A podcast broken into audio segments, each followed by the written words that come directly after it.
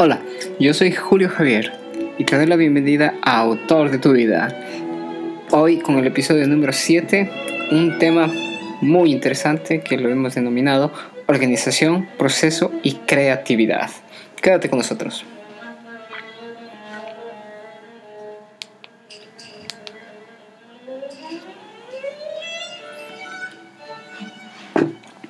No conozco ningún hecho más alentador que la incuestionable capacidad del hombre para dignificar su vida por medio del esfuerzo consciente. Henry T. Thoreau. Es hora de que convertamos nuestras excusas en, en acciones. De eso estamos convencidos. Sin embargo, para poder hacer esto es importante que tengas en claro que organización, proceso y creatividad no están dislocadas, son en todo caso están más relacionadas de lo que nos podríamos imaginar.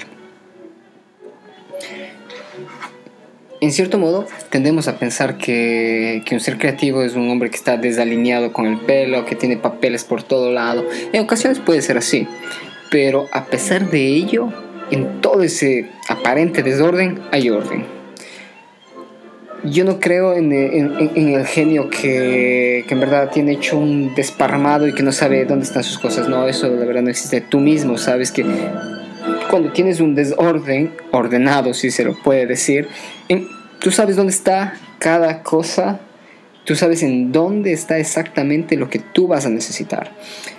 Contrario sucede a cuando tienes un desorden verdadero, no fluye mucho tu, tu nivel creativo, ¿ves? Y menos aún un proyecto. Así que es importante comenzar a, pensar con claridad, ¿no?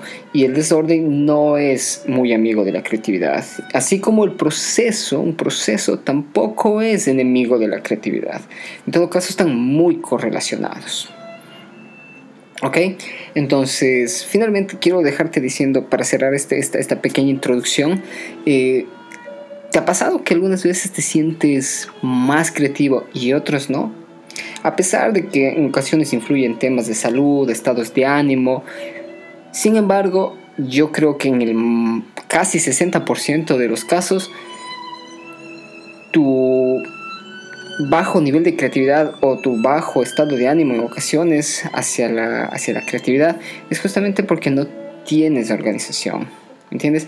O sea, no tienes un proceso por, mediante el cual conducir tu creatividad insisto, más allá del temas de salud, más allá de estados de ánimo y entre otras cosas que, que involucren emociones, si a veces no encuentras el camino es simplemente porque no tienes un proceso por donde conducir a la creatividad.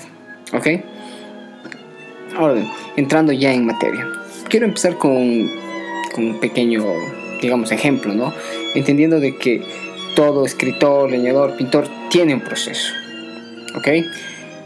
Yo no me imagino, por ejemplo, a un leñador que al, primer hachazo tire al árbol o que después de un día de trabajo él ya encuentre el modo preciso, el ángulo exacto de cómo, se, de cómo cortar un árbol. No, él va aprendiendo y va generando un proceso que lo irá aplicando a futuro. En otras palabras, el hecho creativo no surge al azar. Incluso un, pintor no conoce los colores en la primera pincelada. ¿Entiendes? Él no, consigue un, un, verde aceituna solo por mezclar azul y amarillo. No, él va aprendiendo y va generando poco a poco un proceso en el que va consiguiendo los diferentes tonos de verde quiero decir que más, más allá de, del tema de experiencia, hay un proceso detrás de eso, que con el tiempo se convierte eh, en experiencia, sí, pero hay un pequeño proceso, hay un orden. Si tú tienes una paleta con diferentes colores y todo está ahí que no sabes ni tú me ves, difícilmente vas a, a, a, concebir un, un proceso de creatividad. ¿Me entiendes? De igual modo, yo creo que sucede en muchas otras áreas en las que participamos, ¿no? Sea en la literatura, sea en el deporte, sea en, en cualquier actividad. Sin un proceso, yo creo que es muy difícil que conduzcas tu creatividad y tus acciones, tus proyectos hacia el nivel que tú estás queriendo llegar. Así que muy importante, primero establece un proceso, ¿ok? Organízate. Y una vez que esas dos componentes estén bien, la creatividad aparecerá y completará el, el cuadro. Déjame sugerirte cuatro pinceladas, si vale el término, que pueden conducir a tu creatividad. Primero, comienza con honestidad. ¿Cuántas veces te has encontrado diciendo, hoy no me siento creativo? Y dejas de lado una idea o proyecto que tenías y te distraes en otros asuntos nada productivos quizás en espera de que la creatividad vuelva a ti. Y lo que está pasando en realidad es que estás confundiendo la fijación de una idea con la creatividad. No sé si me, voy a explicar. Fijarte en una idea no es lo mismo que ser creativo. Para ser creativo tienes que estar ahí. Insisto, si hay motivos de cansancio, si hay motivos de yo no sé, de estados de ánimo, de salud que te impiden continuar con tu disciplina, con tu momento creativo, eso es una cosa, pero fijarte en una idea y pensar que solo por ese hecho y tú ya eres creativo, no tiene nada que ver. No tiene nada que ver. Estás, como digo, una vez más confundiendo la fijación de ideas con la creatividad. La creatividad surge el momento que estás trabajando. No hay, no hay nada no hay nada que se pueda decir al contrario de eso. ¿Quieres que tu idea de proyecto trasciendan? Ok, bien. Comienza estableciendo y revisando tus hábitos de trabajo. ¿Cuáles son? Si no los tienes, comienza a establecerlos. Por lo general, no tenemos hábitos de trabajo. Y eso es básicamente lo que nos hace que em, empecemos un trabajo y lo dejemos, y en ocasiones que ni empecemos, que simplemente se quede en idea. ¿Ok? Entonces, establece tus hábitos. Si tus hábitos no son buenos, si tus hábitos son simplemente, yo no sé, trabajar 10 minutos, eh, salir, ir y picar algo, luego trabajar otros y después ir y conversar con tu compañero, trabajar otros, no, eso no es un buen hábito. Un buen hábito es sentarte, trabajar y ser constante, establecer las horas de, descanso, las horas en las que tú liberas también a tu cerebro del momento de trabajo, todo eso de ahí es un hábito que va a ir generando y que va a crear incluso un ambiente creativo alrededor tuyo, porque vas a empezar a rodearte de cosas que tú necesitas, ¿entiendes? Así que ten, claro eso, empieza a ser honesto si tienes o no tienes hábitos de creatividad, si tienes buenos hábitos de trabajo en especial. ¿Ok? Y segundo, busca un camino. Picasso dijo una vez, la inspiración existe, pero tiene que encontrarte trabajando. Así que hazte las siguientes preguntas. ¿Qué estás haciendo para crecer? ¿Qué estás haciendo para mejorar? ¿Estás investigando? ¿Estás viendo libros? ¿Estás viendo cómo hacen otras personas algo? ¿Estás explorando tal vez blogs? ¿Tienes la humildad para reconocer que gente que sabe más del tema del que tú estás tragando, tratando, tienes, tienes incluso aquí, tienes la humildad también para intentar ayudar sin arrogancia a otras personas que a lo mejor están haciendo lo mismo que tú, pero que están un poco atrás. Tienes la humildad para decir, oye, puedes hacerlo así. Lo que yo mismo te digo ahora es algo que, que me ha funcionado a mí y que en verdad no necesariamente tiene que ser así y, los feedbacks son bienvenidos, ¿ok? Entonces, piensa, si a las preguntas que te hice anteriormente respondiste sí a todas, yo creo que vas en buen camino. ¿eh? Si respondiste que no, pues bien, ya sabes por dónde debes empezar. Es importante siempre estar creciendo. Yo creo que es más importante siempre estarse preguntando y estar creciendo. Muy importante. Tercero, toma acción.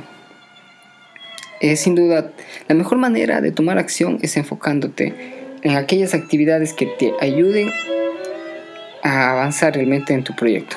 Una vez más, eh, para pintar, me, imagino, tú quieres ser un buen pintor o, o, lo que tú quieras, y simplemente te coges y te pones a pintar. No tiene mucho sentido, ¿no? Enfócate en las actividades, como te digo, que van a ayudarte a incrementar tu potencial. Yo no sé, tendrás que empezar a, dibujar, empezar a tener más cuidado con el tema de las proporciones, eh, los detalles de, yo no sé si dibujas rostros, a lo mejor tener más detalles en líneas de expresión, yo no sé, todo depende. Eh, lo que tú quieres hacer. Toma acción y, y no pierdas mucho el tiempo en las actividades que no te, que no te llevan a nada, ¿no? A veces es, mira, imagina otra vez al leñador. El leñador tiene que estar dándole al hacha, pero si le está pegando con, con, con un hacha sin filo, entonces el árbol no, no está avanzando nada, está esforzándose, está desgastándose. Cuando él tiene que esforzarse primero en qué? En afilar el hacha. Posterior a eso sí, cortar el árbol. Pero si es que no, no afilas tu hacha, en otras palabras, si no conoces qué acciones debes tomar, eres igual de inefectivo como si no tomaras acción. ¿Entiendes? Estás, estás dándole al hacha. En, en otras palabras, con esto quiero decirlo, no tengo nada en contra de las redes sociales, pero buscar tus ideas en las redes sociales, como Facebook, eh, no es precisamente el camino correcto. En ocasiones yo creo que una cafetería o una biblioteca suelen ser lugares donde las ideas ayudan realmente a avanzar a tu proyecto. ¿Cuáles son las acciones que, que suman a tu proyecto, que te ayudan a, progresar en, en tu proyecto y a desarrollar tus ideas? En otras palabras, evita enfocarte en las actividades que restan tu capacidad creativa. 4. Poco es mejor que nada. Tengo la firme creencia de que todos los sistemas y procesos son imperfectos. No hay sistema perfecto. Aún hoy en día este, tenemos sistemas de gobierno y que tú ves, algunos funcionan mejor que otros, pero ninguno es perfecto. Desde la antigüedad, con los imperialismos, feudalismos y todos los sistemas que hayamos conocido, ningún sistema es perfecto inclusive eh, dentro del arte. Ningún sistema es perfecto porque siempre se encuentran caminos o más cortos, más largos. Lo importante es que todos tienen un proceso. ¿Okay? A lo que voy, un proceso echa a andar un proyecto. El mundo mismo anda por medio de sistemas y procesos. ¿ok? No tiene que ser muy mecánico lo tuyo, lo tuyo puede ser incluso un sistema que con el tiempo tú mismo puedas ir eh, mejorando, ¿me entiendes? Lo que quiero decir es que no te preocupes si tu proceso creativo no es perfecto, porque ello te está permitiendo avanzar y eso es mejor que nada. Espero que tengas un excelente día y recuerda, lucha por lo que quieres.